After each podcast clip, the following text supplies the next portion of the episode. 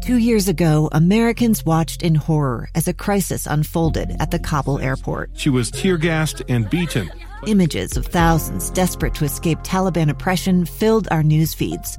More than 80,000 Afghans made it to America. But the story didn't end there. It was very cold. There was no power, no heat. Who would help our newest neighbors?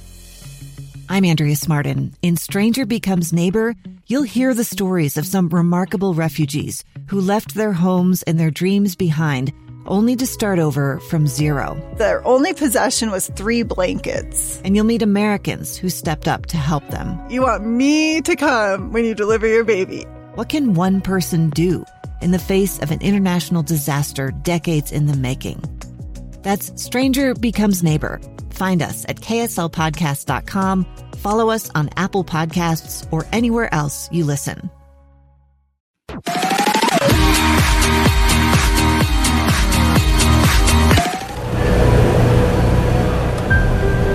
This week on KSL Plus. I just remember seeing replays of the planes crashing into the World Trade Center. The 20th anniversary of 9 11. That truly left an impact. It left a mark on how we view things now. And the team at KSL has been looking at the lasting impacts of the tragedy.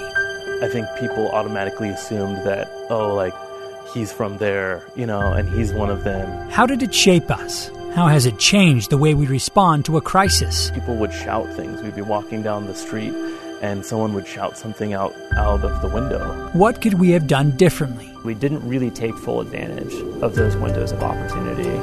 And I think that is actually an added tragedy of September 11th. A day that simultaneously brought us together and tore us apart. The repercussions we're still feeling as we face COVID and a host of other political, climate, and racial issues. I'm Matt Rascon, and this is KSL Plus.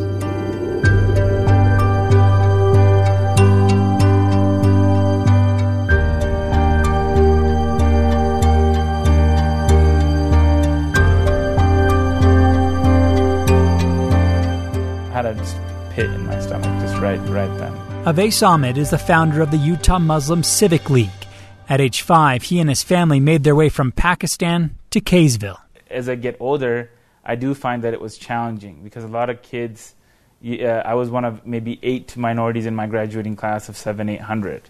So a lot of kids were very curious about uh, about me, and so they would ask, "Hey, like, what's this obscure, you know?"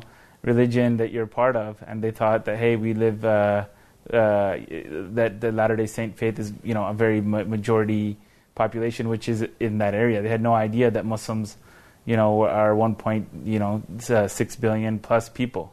Ahmed was in the student union at the University of Utah on 9/11. Muslims are portrayed on the news, and especially for me, it was very heartbreaking that to the general public Islam was really introduced through 9 11. And so, you know, it's like if Warren Jeffs introduced the Latter day Saint, Saint faith to people, you know, it'd be a very painful thing because that's somebody that we don't even, you know, uh, accept as uh, representing the values of Islam in one iota. So I remember, and then they're, you know, showing, you know, Osama bin Laden with a beard and other things. And at that point, I had a very sinking feeling that, okay, this is going to be something that, you know, people are going to ask, you know, what is Islam, and in, in a very negative way, it was going to be misrepresented to them.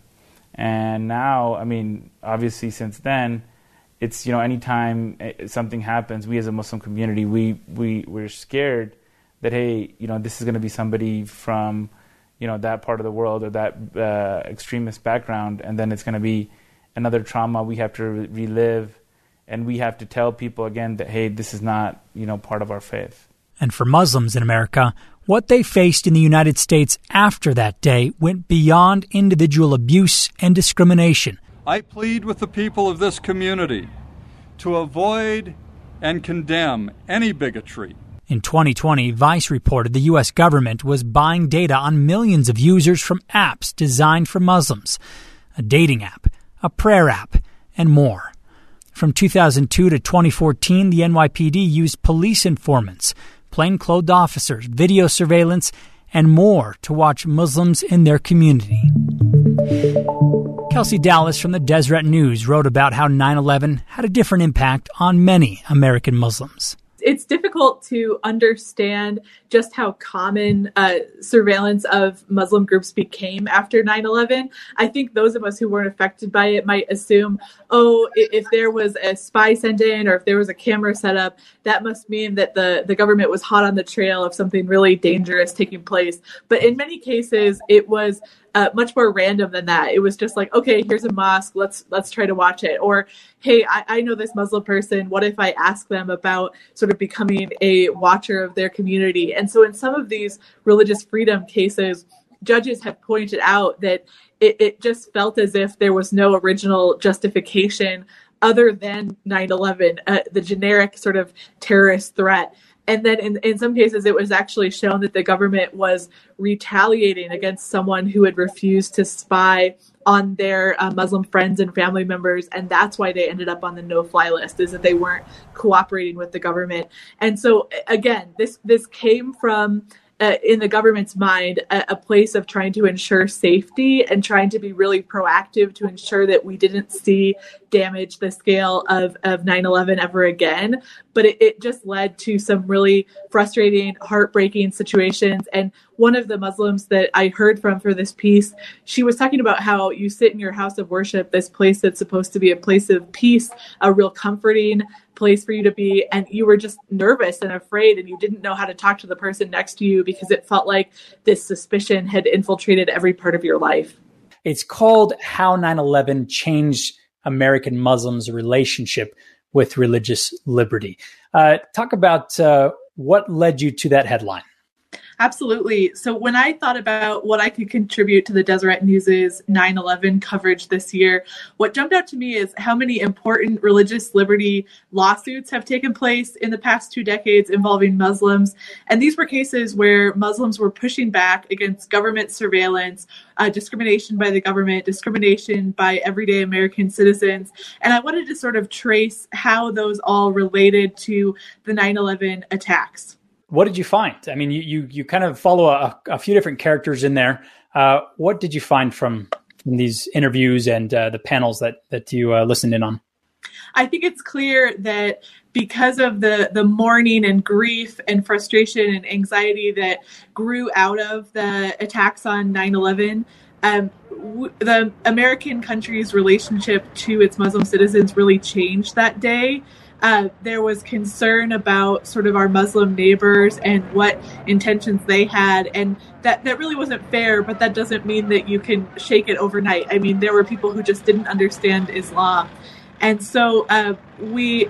I just think it's fair to say that we've really been struggling as a country since then to say how do we apply our religious freedom protections to this situation and trying to work out a more peaceful future, a more peaceful relationship with Muslims here in the US. One of the things I've tracked in several different stories is that there's always this natural fear between different faith groups or between different groups of Americans in general. And so Christians are naturally sort of nervous about uh, Muslims. Christians are naturally sort of nervous about non Christians in general. But when something like the terrorist attack happens, it just takes that fear to a new level, a new level of concern. And so there's been a lot of work to try to combat that because that fear doesn't really come from uh, reality sometimes. It's just this instinct in ourselves that says that person's different from me. I'm scared about how they will affect my group. And so now as a country we have to sort of take a step back and say how do we combat that instinct that that leads to some mistreatment of american muslims and and then work together to repair some of the relationships that's been damaged in the past two decades yeah, and we're not just talking about individuals, uh, you know, maybe who are just pushing back on on Muslim neighbors, but uh, you're even talking about you know government, the government uh, involved here, and surveillance and things like that. Unsurprisingly, the 9/11 attacks led to a uh, increased interest in our national security apparatus, and so there was a lot of funding put in to tracking um, suspected terrorists around the world, but also surveillance efforts here at home.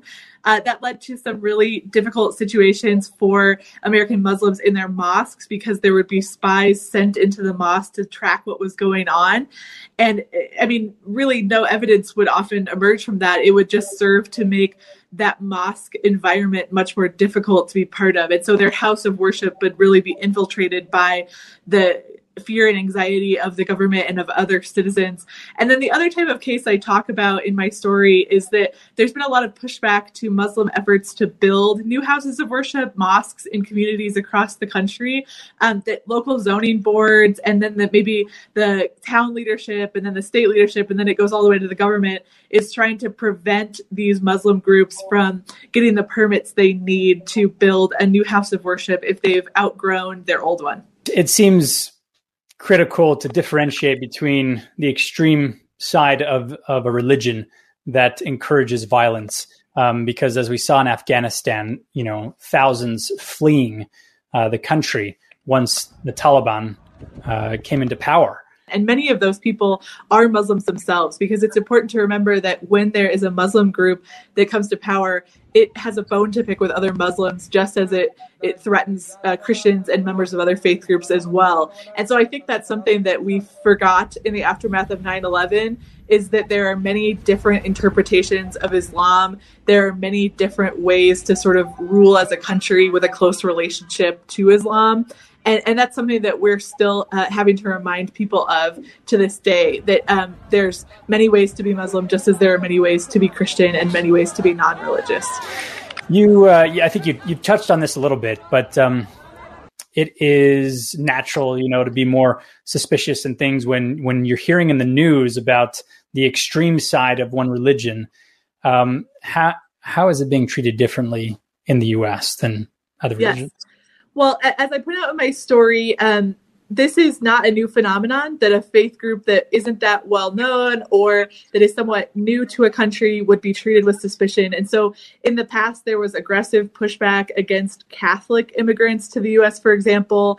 Um, Latter day Saints were sort of driven out of the middle of America, and that's how they ended up in Utah because of religious persecution. And so it wasn't as if everything was hunky dory before 9 11. There was a lot of concern about uh, Muslim Americans, what people curious about what their religion was all about. But what happened after the terrorist attacks was that people who weren't familiar with Islam or didn't know someone who's a Muslim just assumed that Islam equaled terrorism or that Muslims equaled a threat. And it was, like I said, a very broad brush. And so you went from this baseline fear or confusion or concern to just this very aggressive, like, my life is at risk. And so now, how do we as a country take a step back and say that's not fair to equate Islam with a terrorist system or with a dangerous set of politics? We need to sort of take this on an individual basis and, and treat our Muslim neighbors as neighbors truly.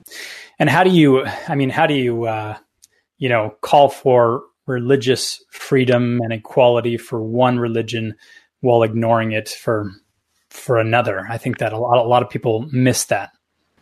Well, that's certainly a theme that emerges in quite a few of my stories that sometimes the fiercest advocates of religious freedom in one context are the first people to say we should take it away from others in another context. And that's really not a way to operate. If you're going to be for religious freedom for yourself, you have to fight for religious freedom for all. And so, again, that's a, that's another sort of um, lesson to return to in this moment and to remember as we move forward. Is there anything else you can say about uh, what those who who you talked to and heard from uh, are continue to deal with day to day and sort of the the fight? There are lawsuits that are still ongoing. The Supreme Court will actually hear one this fall about um, in cases that involve surveillance, at what point is the federal government allowed to invoke what's called a state secrets privilege and sort of refuse to let on what it knows about people or why it was watching people? And so that'll be really important just to think about how we operate as a country when it comes to surveillance. And then in general, I think the Muslim community is using the 20th anniversary of 9 11 to say, um, okay, here's what we've experienced in the past two decades. Here's what we've achieved in some of these important lawsuits. But how can we continue to have a positive effect on our society moving forward? And how can we share the lessons we've learned with other groups that are facing persecution or dealing with difficult situations. And so I actually think the story ended on a very positive note, which is how the American Muslim community is trying to build up other groups that are similarly anxious about their future. Okay. Kelsey Dallas, uh, reporting for the Deseret News on religion for many years now. Uh, thank you for your time. Appreciate it.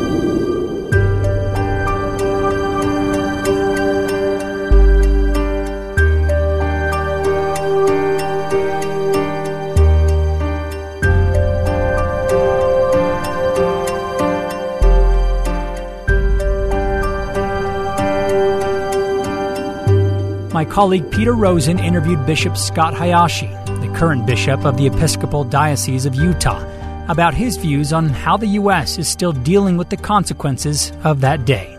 The question that you ask about, about the effect of 9 11 on the United States of America um, is one that I've certainly considered and thought through and meditated on um, over and over again. I, I personally believed that we had a moment.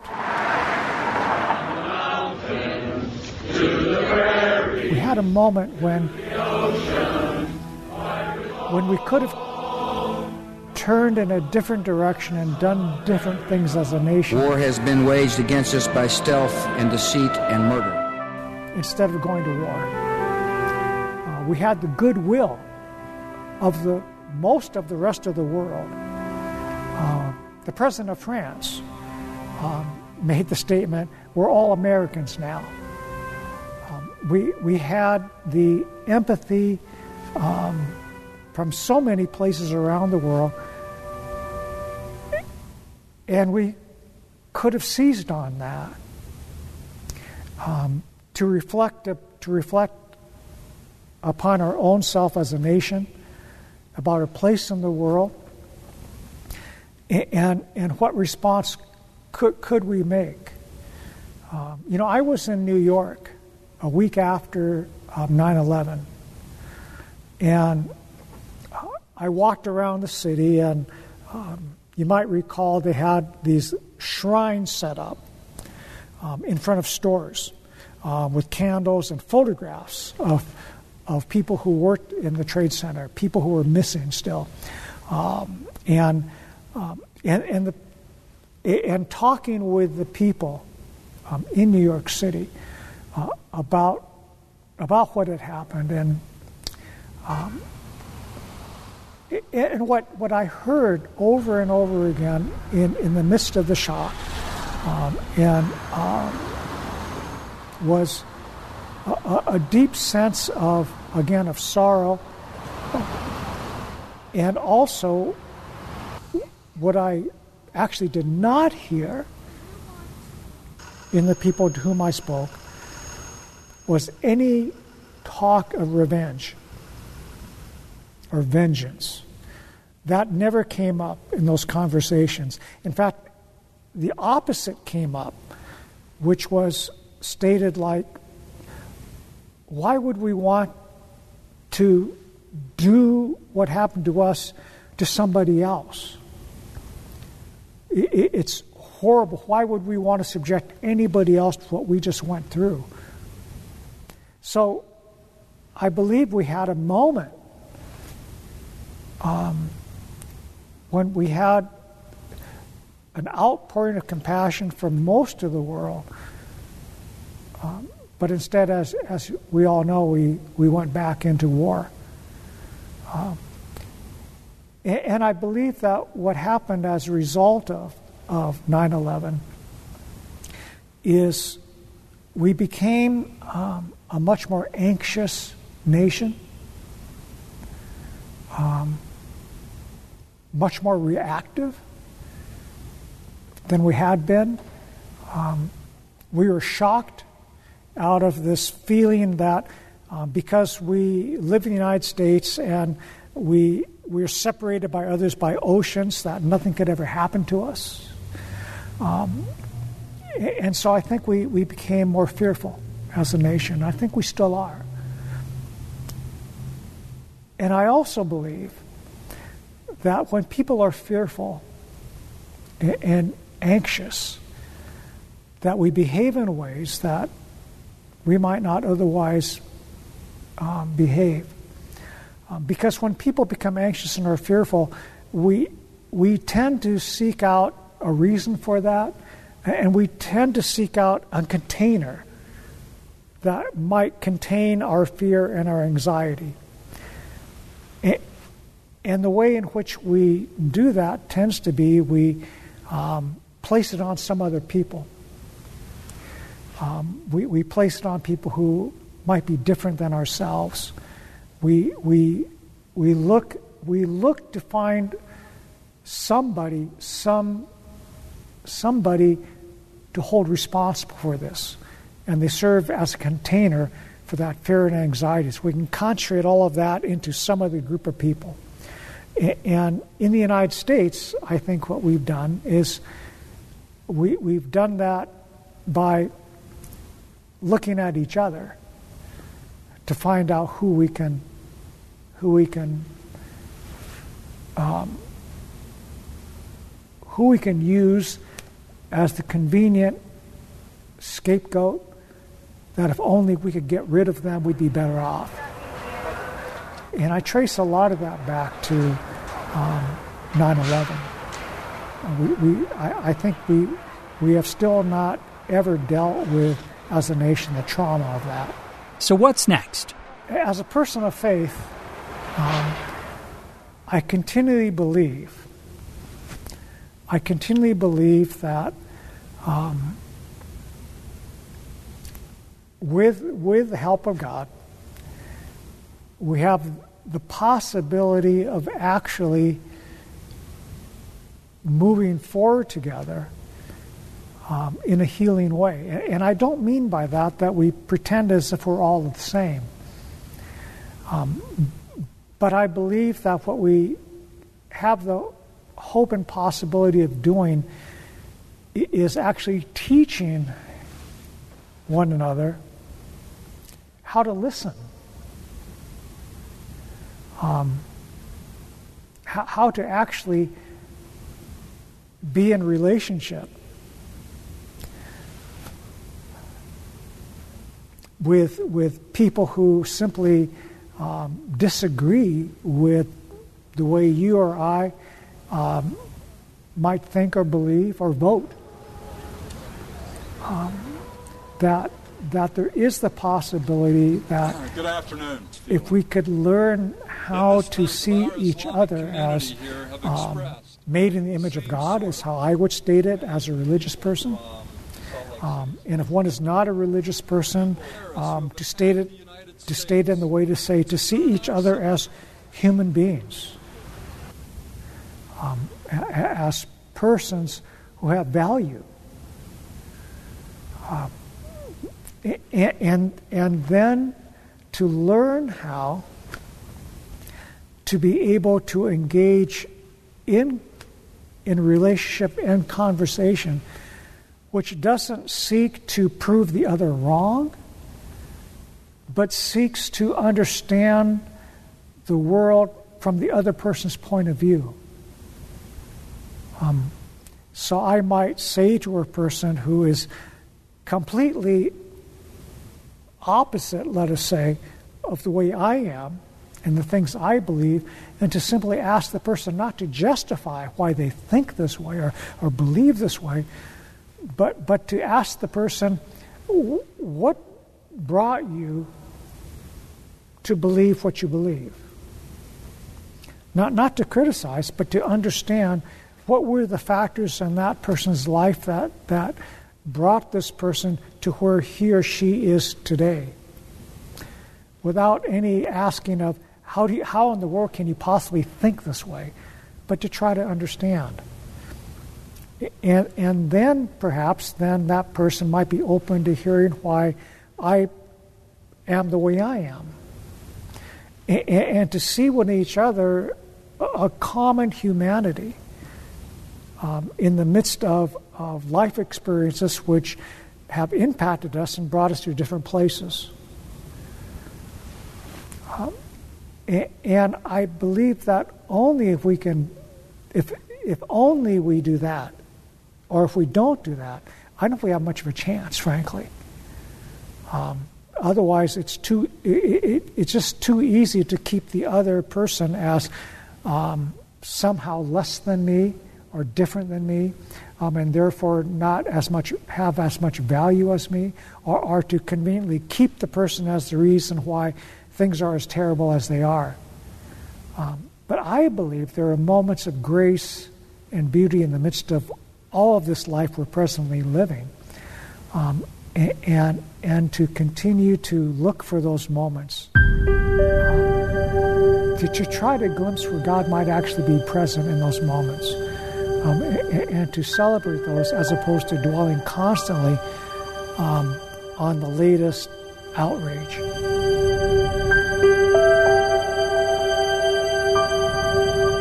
That does it for us this week here on KSL Plus. I'm Matt Rascon. We'll see you again next week.